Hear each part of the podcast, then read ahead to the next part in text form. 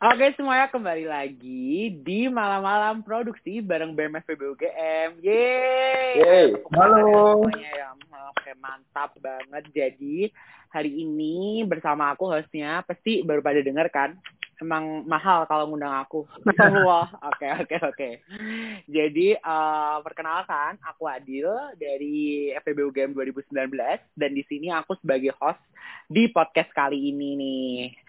Nah, di podcast kali ini kita akan membahas tentang yang sangat bener-bener vital gitu. Penting banget buat BMFB UGM gitu. Apa sih gitu kan? Pasti kalian pada kepoin yang dengerin aku kayak tahu banget lah suara kalian gitu. Aku punya firasat.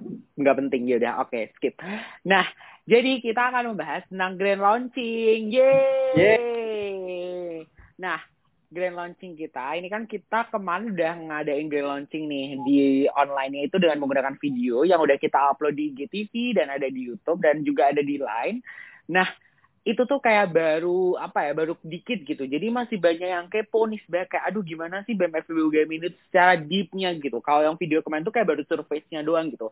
Kayaknya tuh nggak nggak pas gitu kalau kita belum sampai ke deep deepnya gitu loh. Jadi kayak oke kita buatlah podcast ini buat ya eh, apa istilahnya biar kalian itu tuh seneng gitu dan lebih ngerti lagi lah tentang BMFB UGM BMFB UGM itu nah dan di sini Adil nggak sendirian karena ya pasti eh, ditemani oleh dua orang penguasa BMFB BMFB UGM Silah yang penguasa. aduh gila lah. Hmm, nah pertama kita kenalkan dulu ketua BMFB UGM silahkan. Halo semua, kenalin aku Muhammad Wanejiullah, tapi teman-teman biasa manggil aku Fuad. Aku sebagai pembantu di BMFB UGM. Oke, nah ya itu tadi ya teman-teman. Bagaimana merendah untuk meroketnya tuh kelihatan gitu loh. Kayak aduh pembantu gitu lah. Gimana saya? gitu ya. Kalau yang ketuanya aja tuh jadi pembantu gitu. Tapi nggak apa-apa semuanya tuh di sini sama rata. Ya nggak tahu juga sih ya. Pokoknya kita anggap aja sama rata gitu. MFB UGM tuh nggak ada diskriminasi gitu nah kita ah, nggak cuma dari ketuanya doang Adil juga ngundang wakil ketua BMFB UGM silahkan Halo, kenalin aku Muhammad Arif Darmawan, biasa dipanggil Mawan. Aku diamanahi jadi Wakil Ketua BEM FEB UGM Kabinet Harmoni Karya. Tangan kanannya pembantu Fuad. Oke, ya gitulah ya kita mainnya itu ya tangan kanan nih nanti wakil ketuanya nanti ada tangan kanannya lagi gitu loh. Jadi ini bukan struktur organisasi, tapi lebih ke struktur pembantu gitu. gitulah ya guys ya. Nggak apa-apa namanya juga BMF UGM itu tuh ya semuanya kayak gitu merendah untuk meroket gitu. Tapi nggak apa-apa. Ini chill aja ya teman-teman. Jadi bawa serius nih, jadi bawa serius. Tenang, tenang semuanya ya. Oke. Oke, jadi di podcast kali ini, di episode ini, kita akan membahas tentang grand launching yang akan kita bagi jadi dua part. Jadi ya part pertama kita akan membahas tentang BMF UGM secara umum, mulai dari eh, apa sih yang dibawa oleh kabinet ini, dan logo kabinet ini apa, budayanya apa, dan lain-lain. Dan di part 2 kita akan membahas tentang biro dan departemen yang ada di BMF UGM ini. Nah, kita bagi jadi dua part ini biar kalian tuh makin ngerti dan makin kayak yakin gitu bahwa BMF UGM tuh paling baik organisasi se-Indonesia Raya. Gitu. Is amin banget. Amin. Amin. Nah, kayak gitu ya teman-teman. Nah, jadi daripada kita kelamaan dengerin ocehannya Adil ini, ya tapi nggak kalian pasti aku pada tahu kalian tuh suka gitu sama ocehanku. Cuman ya ini kan lagi nggak jelasin tentang personal Adil gitu ya. Jadi kita akan lebih membahas tentang personalnya BMFB UGM. Nah, kita langsung mulai aja nih di part pertama ini kita akan membahas tentang BMFB UGM secara eh, umumnya dulu. Oke, dari yang pertama kita mulai. Jadi kan kita tahu nih bahwa kabinet ini itu dinamakan Kabinet Harmoni Karya. Bener. Nah sebenarnya itu kenapa sih kak? Kok dinamainnya tuh Kabinet Harmoni Karya gitu? Kenapa nggak harmoni apa kek? Kenapa harus harmoni karya gitu loh? Oke. Ada apa dengan dua kata ini gitu? Oke. Silakan, Kak.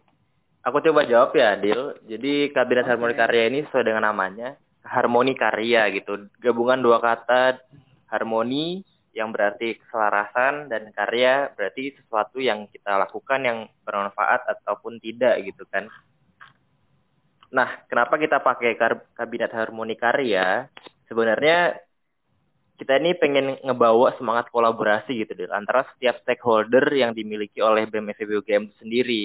Karena kami percaya bahwa setiap karya yang dibuat oleh setiap individu maupun kelompok itu akan memberikan manfaat yang lebih besar kalau diselaraskan satu sama lain gitu Dil. Dan kita juga percaya bahwa uh, semangat kolaborasi ini yang membuat kita bakal terus berkembang gitu. Karena kolaborasi itu nggak soal bekerja sama doang tapi juga belajar bersama gitu Adil.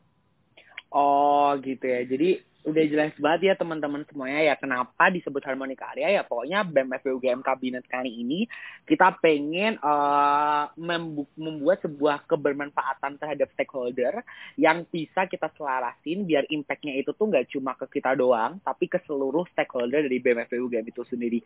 Bener bukan banget. main guys. Kalau kita ngomongin tentang BEM FBUGM ini tuh kayak ya Allah gitu loh. Kayak aduh bisa ya tuh cuma ngomong alhamdulillah alhamdulillah gitu loh. Kalau bisa ngerti si BMFB UGM ini gitu. Nah oke okay, itu tadi ya teman-teman kenapa disebut BM, uh, kabinet harmoni karya. Oke lanjut. Nah kabinet harmoni karya ini kan punya logo kak Benar banget. Nah, kalau kita lo lihat di logonya ini di Instagramnya BMFB UGM ini, logonya ini kan kayak gambar angsa gitu ya kak. Nah ini tuh sebenarnya apa sih kak? Angsa ini tuh apa filosofinya gitu? Kenapa harus angsa gitu? Kan banyak hewan lain yang apa ya kayaknya lebih terkenal mungkin ya angsa juga terkenal cuman kan mungkin ada kayak sapi gitu yang lebih kayak familiar dengan kita semuanya gitu kenapa kenapa angsa gitu loh kak kemarin kita mau pakai kura-kura deal cuma gambarnya susah jadi kita pakai angsa gitu Oh gitu ya, jadi sangat simpel ya teman-teman semua ya penjelasannya itu. Oke. Okay. Bercanda, bercanda. Oke, okay. jadi filosofi logo dari kabinet ini itu kenapa angsa? Karena angsa itu melambangkan harmoni itu sendiri, Deal. Kenapa? Karena angsa itu kalau terbang, itu kan dia ngebuat formasi. Dan formasinya itu nggak sekedar formasi, tapi uh, ada fungsinya gitu ya. Itu fungsinya yang pertama menjaga semua uh, koloninya yang ada di situ, lalu pemimpin yang paling depan itu adalah orang angsa yang kenapa jadi orang ya? Angsa ya. Angsa yang mengarahkan uh, jalannya migrasi tersebut gitu atau penerbangan tersebut gitu. Jadi uh, kenapa angsa? Karena itu tadi. Dan sebenarnya nggak cuma angsa aja dia yang sebagai uh, logo, filosofi dari logo ini karena kalau kita lihat lagi di part-part angsanya sendiri itu juga ada makna-maknanya gitu Dil. Coba kita lihat ya. Oh. Jadi okay, kalau okay. kepala angsa itu kan agak melengkung panjang gitu ya. Mm-hmm. Nah itu kalau teman-teman nanti bisa lihat juga di IG BEM FBUGM itu kita uh, uh, kita buat angsa kepalanya itu menjadi seperti lambang harmoni gitu Dil. Hmm. Jadi kan kalau misalnya kita main musik itu kan ada nada, nada itu kan ya treble lah namanya treble, treble clef hmm. itu itu melambangkan harmoni. Lalu juga di gambar di logo ini ada juga tangan yang terbuka, Dil. Kalau misalnya teman-teman ngelihat, itu melambangkan bahwa BMFB UGM itu siap berkarya untuk memberi manfaat kepada stakeholdernya gitu. Dan sayapnya pun kita buat ada empat yang melambangkan empat stakeholder yang ada di BMFB UGM itu sendiri gitu. Tuh ya ampun, ini bener-bener ya guys. Cuma perkara angsa aja tuh bisa detail banget gitu yang bisa dibuat jadi kayak uh, ada tangan terbukanya terus habis itu ada tadi kayak treble craftnya itu kayak bukan main gitu loh guys. Kalau kita harus, program itu tuh per detail bener-bener detailnya itu tuh ada gitu. Nah ini kan tadi kita udah ngomongin fisiknya nih. Ada bentuk yang dari tangan terbukanya jumlah tangannya ada empat. Baik cuma jumlah tangan aja tuh bener-bener ada gitu loh guys. Terus ada kayak treble craftnya gitu. Nah kalau kalian lihat lagi nih ya guys di tengah-tengahnya itu ada kayak warna-warnanya gitu kan. Ini kan logonya itu ada warna-warninya Nah ini sebenarnya kenapa ya kak kok warnanya itu tuh ada warna biru, oranye, terus habis itu ada merah. Ini tuh random atau atau kayak ya udah gitu kepikirannya merah ya udah masukin merah. Oh kayaknya nyambungnya merah nih masukin merah gitu atau gimana kak? Atau ada mungkin ada lebih filosofinya gitu di daripada random itu kak? Uh, untuk warna ya? Hmm. Uh, jadi sebenarnya kalau warna itu ya yang kita jadiin patokan itu ada lima sebenarnya dari logo kita ada warna biru indigo yang itu artinya profesional, terus biru navy yang itu artinya substantif, terus ada juga kuning mustard kalau teman-teman lihat itu melambangkan sinergi, ada merah marun yang melambangkan budaya speak up di organisasi kita. Selanjutnya ada hijau navy yang melambangkan setiap warnanya ini aja ada uh, maknanya gitu yeah. ya kalau kita paham. Hmm. Oh, jadi emang bukan main sih namanya BMFB UGM itu emang Ya bener-bener gitu guys dari yang perkara angsa terus diwarnain warnanya Hmm. aja tuh ada pemilihan warnanya tuh ada maknanya gitu loh. Jadi emang bener-bener tersusun rapi detail gitu ya. Pokoknya mantap kali lah BMFB UGM ini ya teman-teman. Nah sekarang kita akan lihat dari sisi visi misinya. Ini umum banget sih kayak uh, orang-orang kan pasti kayak aduh itu kan visi misi udah dijelasin di video gitu-gitu kan. Tapi ya kayak kurang gitu kalau kita nggak ngejelasin lagi si visi misi ini di podcast kali ini teman-teman. Jadi kita akan ngomongin lagi tentang visi misinya si BMFB UGM itu sendiri. Oke. Tapi sebelum aku jawab nih Dio, aku punya pertanyaan ke kamu nih. Hmm. Jadi sebenarnya duluan mana, visi atau misi?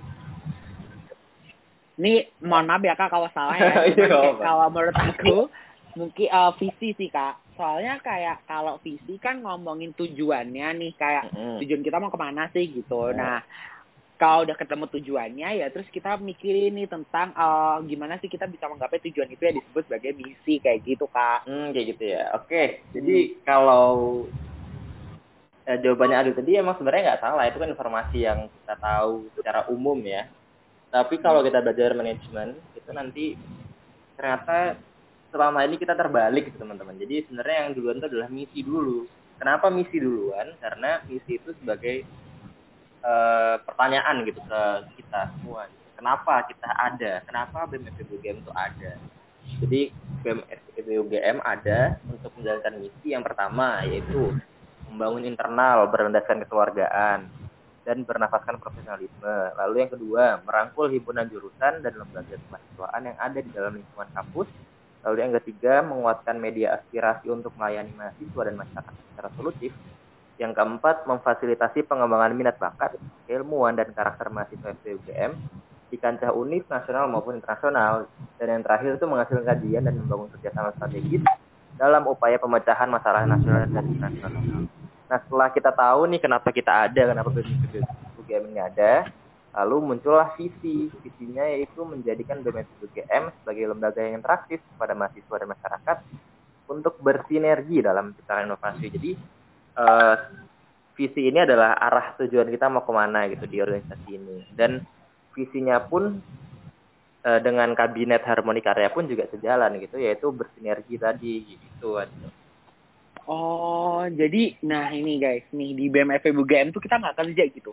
Nah kan dengan kita buat podcast ini aja tuh nggak cuma ngomong, tapi kita dapat ilmu. Contohnya yang tadi itu, ya sebenarnya nggak salah sih guys. Kalian kalau ngomongin visi duluan baru misi nggak salah. Cuman mungkin ada yang lebih benernya lagi, yaitu yang misi dulu baru visi gitu. Benar. Di mana kalau si misi ini dia bakal ngomongin tentang kenapa sih si organisasi ini ada gitu ya kayak kenapa tadi BMFB UGM itu ada dan kalau visi kita akan lebih ngomongin terus kalau ada itu tuh mau dibawa ke mana si BMFB UGM kayak gitu ya Benar banget.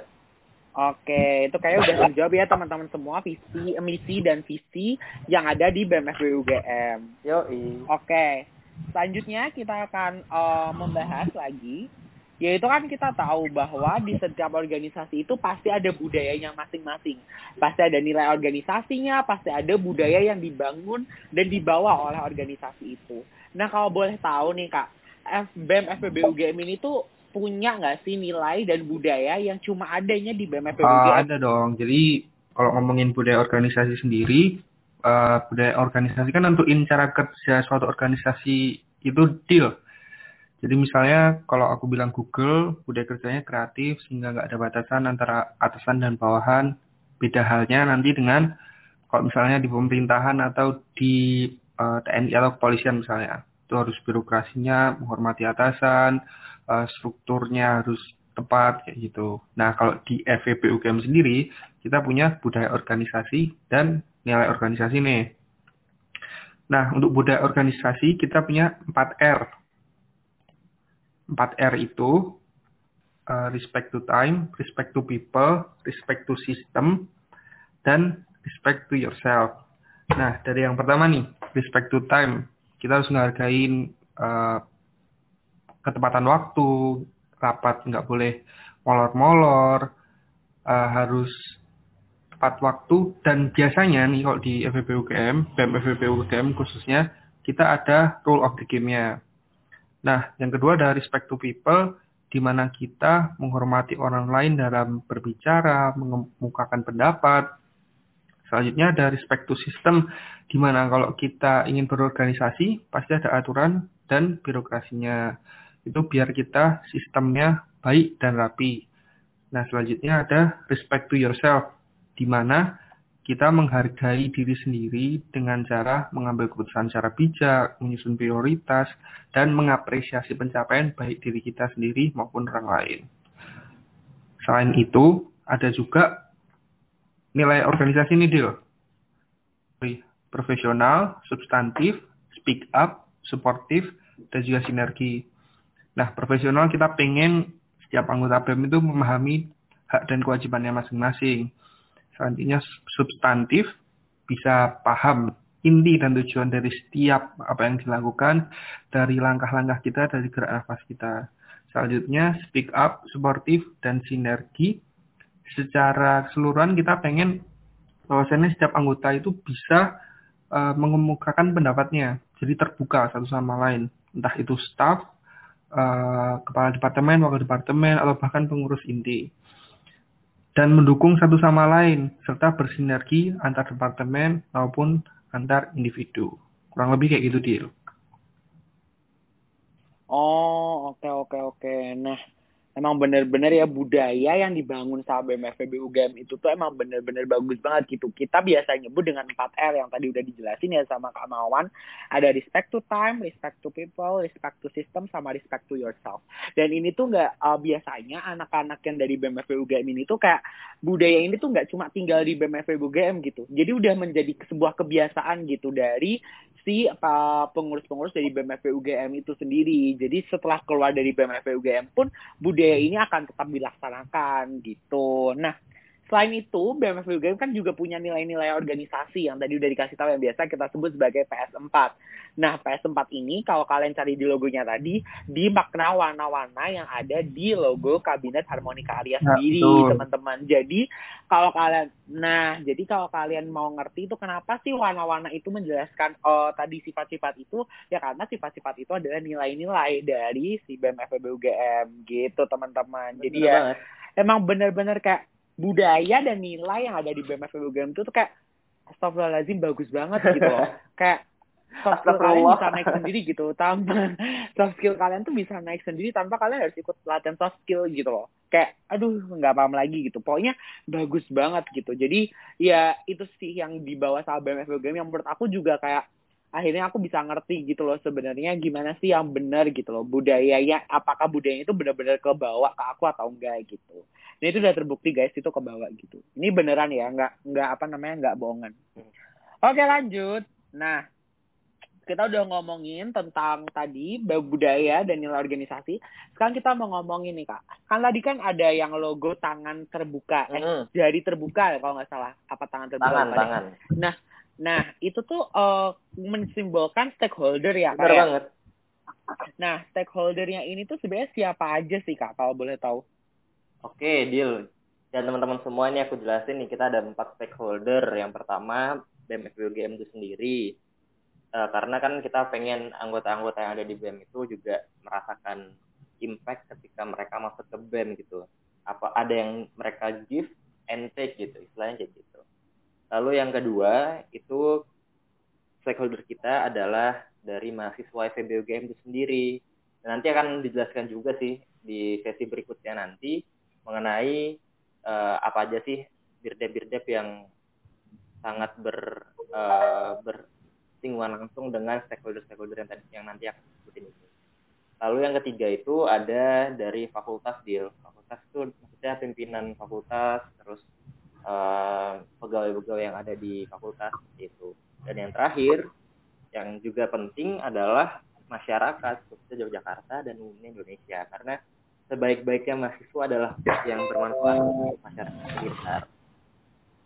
Oh iya emang bukan main ya guys tadi quotesnya yang dikasih tahu sama Kak Fuad tadi barusan emang ya itu benar-benar kerasa gitu loh di kepengurusan kabinet harmonik area sekarang itu gitu. Nah penjelasan stakeholder tadi sekaligus juga uh, menutup part satu dari uh, episode kali ini guys. Episode grand launching kali ini. Karena peran dan juga aplikasinya uh, terhadap stakeholder itu akan kita bahas lebih lanjut di part 2 grand launching BEM FEB Kabinet Harmoni Karya.